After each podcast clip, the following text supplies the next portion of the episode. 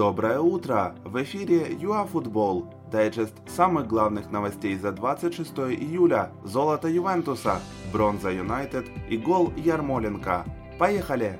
Старая сеньора в 36-м туре серии А обыграла Сампдорию, голы в активе Роналду и Бернардески. Ювентус стал недосягаемым для оппонентов и оформил свой 36-й титул. Это национальный рекорд. Отметим, что нападающий Лацио Чиро Иммобиле забил три мяча Вероне и обогнал Криштиану в рейтинге бомбардиров.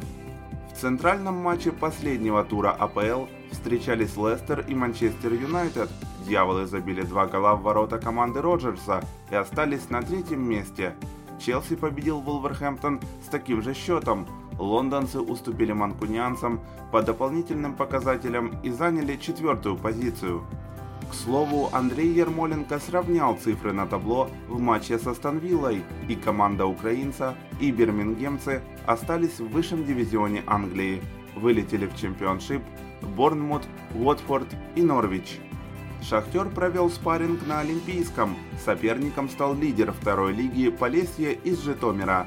Номинальным гостям даже удалось открыть счет, но Майкон быстро забил гол в ответ, Бондаренко вывел Шахтер вперед, Коноплянка закрепил преимущество, а Тете поставил точку 4-1.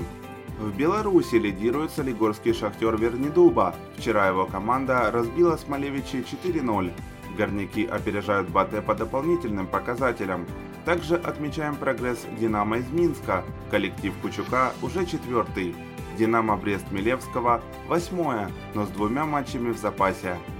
Это были все актуальные новости за 26 июля. Знайте, что именно для вас ЮАФутбол постоянно держит руку на пульсе событий.